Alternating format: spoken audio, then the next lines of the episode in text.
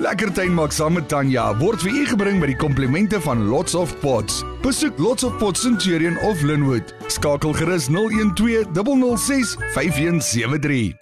Goeiemôre luisteraars en baie welkom hier op die Saterdagmiddag. Ja, dit is weer tyd vir tuinmaak gesels saam met ons tuinmaak spesialis. Dis Tanya Rousseau en sy sit hier oorkant by in die ateljee. Baie welkom Tanya.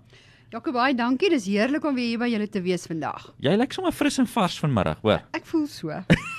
Ek klim ons nou. Ja, die gym ding. Ai, tog man, baie sterkte, hoor. Baie dankie. nou dan vandag gaan ons 'n bietjie 'n algemene geselsie hê en dit is nou oor die plant van goeters. Ons weet het nou so 'n bietjie in breedvoerig oor plant gesels.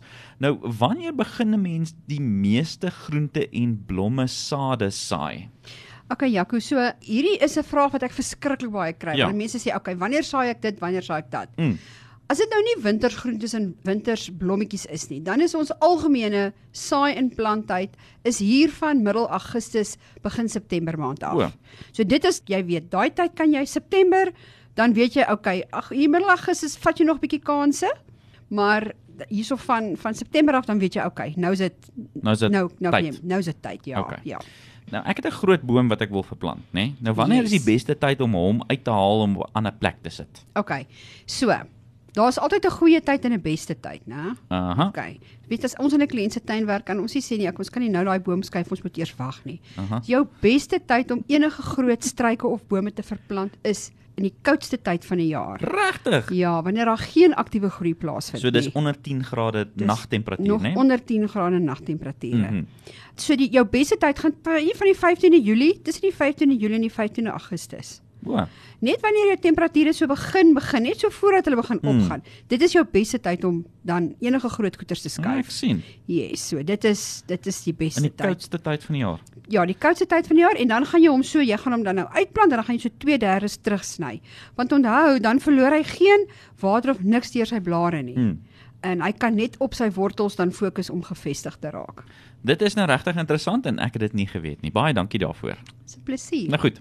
uh, Plante wat in sakkies of in potte is, wanneer is die beste tyd om hulle oor te plant? Okay, so dit is ook 'n vraag wat ek baie kry. 'n Ding wat in 'n sakkie of in 'n pot is, Ja. kan jy reg deur die jaar uitplant. O. Okay, enige tyd. Okay. So daar's nie 'n spesifieke tyd om te sê okay, jy moet hom nou oorplant of dit nie. Die ding is as hy in 'n sakkie van 'n pot is, dan is sy wortels gevestig in daai sak of pot. Aha. So jy gaan nie regtig soos ek het al van tevore gesê, ek is nie iemand wat lief daarvoor is om wortels te versteur nie. Ja. So jy haal hom tensy hulle nou baie baie vasgegroei is en Ja. potbound is en dit. Maar jy haal hom net so uit, jy sit hom in die grond, druk hom hom vas mm -hmm. en dan daar gaan hy aan. O. Ja, so dit is die enige tyd van die jaar. Enige tyd van die jaar. Enige tyd van die jaar. O, goed. Nee, okay. Dit klink vir my goed. Wanneer begin 'n mens snoei? OK. So snoei is nou nog 'n interessante ding. Ja? Want hier is die winter begin en wil almal mos nou net snoei. En dan sê ek, nee, jy julle moet stadig, stadig, stadig Stadig met met die die skerre. skerre en die en die, en die saag. Ons knip en saag baie later. So 'n algemene reël vir my ook is van die 15de Julie af Mhm. tot en met hier in Augustus maand in O, ja. is jou snoeityd vir jou. Dit is nou goed soos rose, jou vrugtebome, hydrangeas, weet al daai goeters wat gesnoei moet Ja. word. Dit is hulle. Maar Ek sien. ek het nou so 'n ander wenkie hierso, dis nou nie 'n wenkie nie. Nou maar deel met Ehm, ons. oor oor dit is so kort dingetjie oor wanneer jy weet is eenvoudige riglyne. Ja. Okay. So bladwisselende struike. Dis nou wat hulle blare verloor, Ja, né? ja. Jy jy snoei hulle sodra hulle klaar geblom het. Okay. Okay, soos hulle klaar geblom het, snoei jy hulle. Okay? Immergroen struike snoei jy sodra hulle in aktiewe groei ingaan.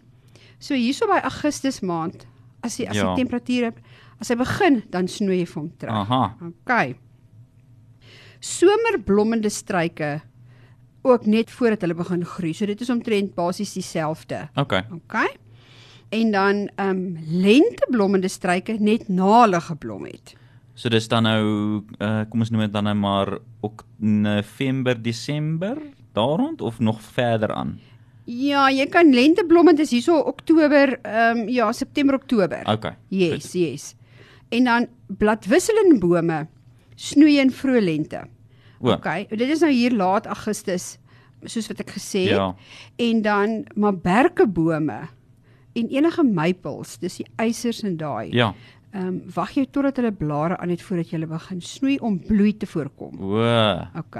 So dit is so so so 'n paar algemene riglyne oor die snoei van Dit goeder. is baie interessant. Baie Ja. dankie daarvoor. OK. Nou, ek sien die ouens met die gras nog steeds langs die pad staan. Yes. Nou, kan ek hierdie gras in die winter plant? Jy kan gras reg deur die winter plant. Regtig? Ja, en en ek sê altyd vir mense as hulle sê hulle, nee, jy kan nie. Mense moet met die LM Jy kan LM reg deur die winter plant. Mm -hmm. Hy sukkel net 'n bietjie meer in die somer om reg te kom, Ja. maar jy kan hom plant. Maar kikoejo kan jy reg deur die winter plant. Sjoe. Ehm um, die ding van hom is hy onderhouds baie laer in die winter. Okay. So hy kan nou lekker onthou die worteltjies is nog steeds aan die gang, so hulle gaan hulle gaan bietjie daar groei en Ja. aangaan. Ehm maar jy gaan nou net nie enige bo groei kry nie. Maar jy gaan baie minder water gebruik. Ja. Ehm um, en en by die tyd as jou temperature begin styg, dan is jou grasperk basies gevestig en jy gaan aan. So dan So. maak 'n mens nou eintlik reg vir die lente nie Dan waar maak nie? Hm. jy reg vir die lente, dis reg, ja. So mense moet mooi dink wanneer jy dit wil doen. My gunsteling tyd om dit te doen is in die winter. Want dis soveel koeler.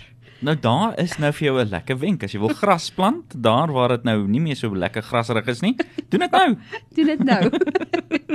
Asai. Nou watter tyd is die beste tyd om jou tuin water te gee? Nou ja, hier's die vroegoggendbrigade of die laataandbrigade. Ja. Nou waar waar moet ons moet sê vir Waar, ons? okay, so okay, hierdie is ook nou 'n vraag wat ons wat wat ek verskriklik baie kry. So in die somer is die beste tyd om jou tuin altyd vroegoggend na te gooi. Soos in vroeg vroegoggend, Mhm. mm -hmm. okay? As dit nou begin kouer word hier in die in die, in die winter in, dan kan jy 'n bietjie later nat gooi. Goed. Maar jou plant en, gr- en jou gras en alles moet afgedroog wees voordat dit in die middag begin koeler word. Goed. Okay, so so dan kan jy nou mooi kyk. Want weet baie keer by plekke waar dit baie koud is, as jy so vroegoggend nat gooi dan ryp dan, Dan ys die ys die- koeters nog. ja. ja, dit is nogal 'n ding, nee? né? Yes. En dan 'n ander ding wat mense ook kan doen, ehm as dit nou nader aan die winter is, dan sal ons bietjie oor ryp en sulke goed praat. Mm. Mm. Is dat as jy jou grasperk wil groen nou in die winter en jy kry ryp, Ja. dan is die geheim om jou gras net voor die son opkom nat te spuit. Goed. As daar dan geryp is, dan spuit jy dit nat voordat die son opkom en op dit skyn. Hoorie so ek sien ehm um, so van ryp gepraat. Ek sien die mense daar in uh die wat noem mense dit die Oos-Kaap Elliot daar na in die Hulle het berge het hulle eers- hulle het al klaar Hulle ryp het hulle gehad, nee? né? eerste ryp gehad, ja. Jo, Ja. is op pad. Dis op pad. Kou is op, die klop aan ons deur. Ai nee nee. Nou maar wanneer verdeel ek nou my plante? As ek nou hier lekker goeders het wat ek wil opdeel in my tuin, hoe wanneer maak ek so? Okay, so dit is ook 'n ding. Vir my is dit baie maklik. As hy klaar geblom het, dan deel jy hom op. Goed. Okay, so dit is 'n dis 'n maklike dis 'n maklike tyd dan weet jy, okay. Ehm um, dis die dis die regte tyd. So Goed, as so ja. sê net maar jy het nou klivias of agapanthus. Ja, mm. So as hulle klaar geblom het, hulle gaan dan deel jy hulle op en dan plant jy hulle oor en dan weet jy hulle het nog genoeg tyd om dan weer ehm um, blomme te maak vir die volgende vir die vir die volgende seisoen. Goed. Dit klink vir my goed. Yes. Nou hierdie was baie interessant vir my. Ek het regtig baie geleer vandag. Baie Baie dankie bly. Tanya. Baie baie Nou, dankie. het jy dalk daar by ons vriende van Lots of Pad se draai gaan maak vir 'n lekker plant van die week vir ons? Ek het. En weet jy wat sien Maar ek toe sê. Hmm. nou daar, mm. né? As ek nou vir jou gaan sê, ek gaan vir jou nou eers die botaniese naam gee. Oh my Ek goodness. is ons ons leer nou weer 'n bietjie Frans. Ag, Latyns vandag. nou Ek was praat Frans, maar ek- ons ons praat Latyns. Okay, nou maar gooi. Okay, dis 'n kniphofia precox. 'n Knip hoofia, prekoks. ja. Okay. En dis 'n vierpyl. No ways. Ja, ja. Ouma het altyd van hulle in die tuin gehad. Ja. Ja.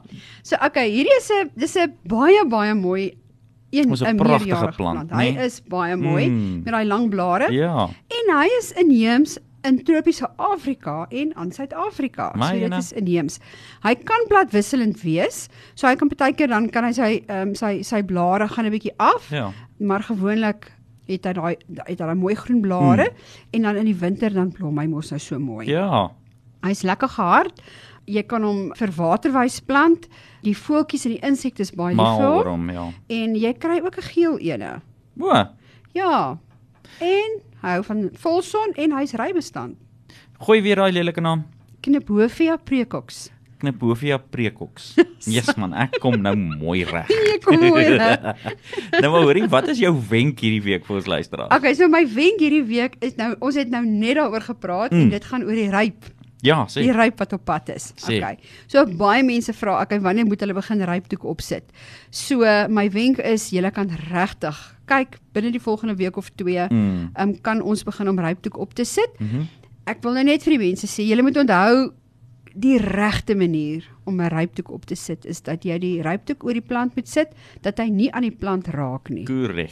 en hy moet onder oop wees dat die laat die wind kan deurwaai. Reg. Okay. So dit is my wenk vir die dag. Kry jou rypdoek gereed. Kry jou rypdoek gereed want die ryp is definitief op pad.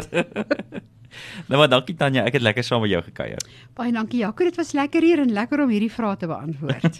Lekker tuin maak saam met Tanya was vir u gebring met die komplimente van Lots of Pots. Besoek Lots of Pots in Centurion of Linwood. Skakel gerus 012 006 5173.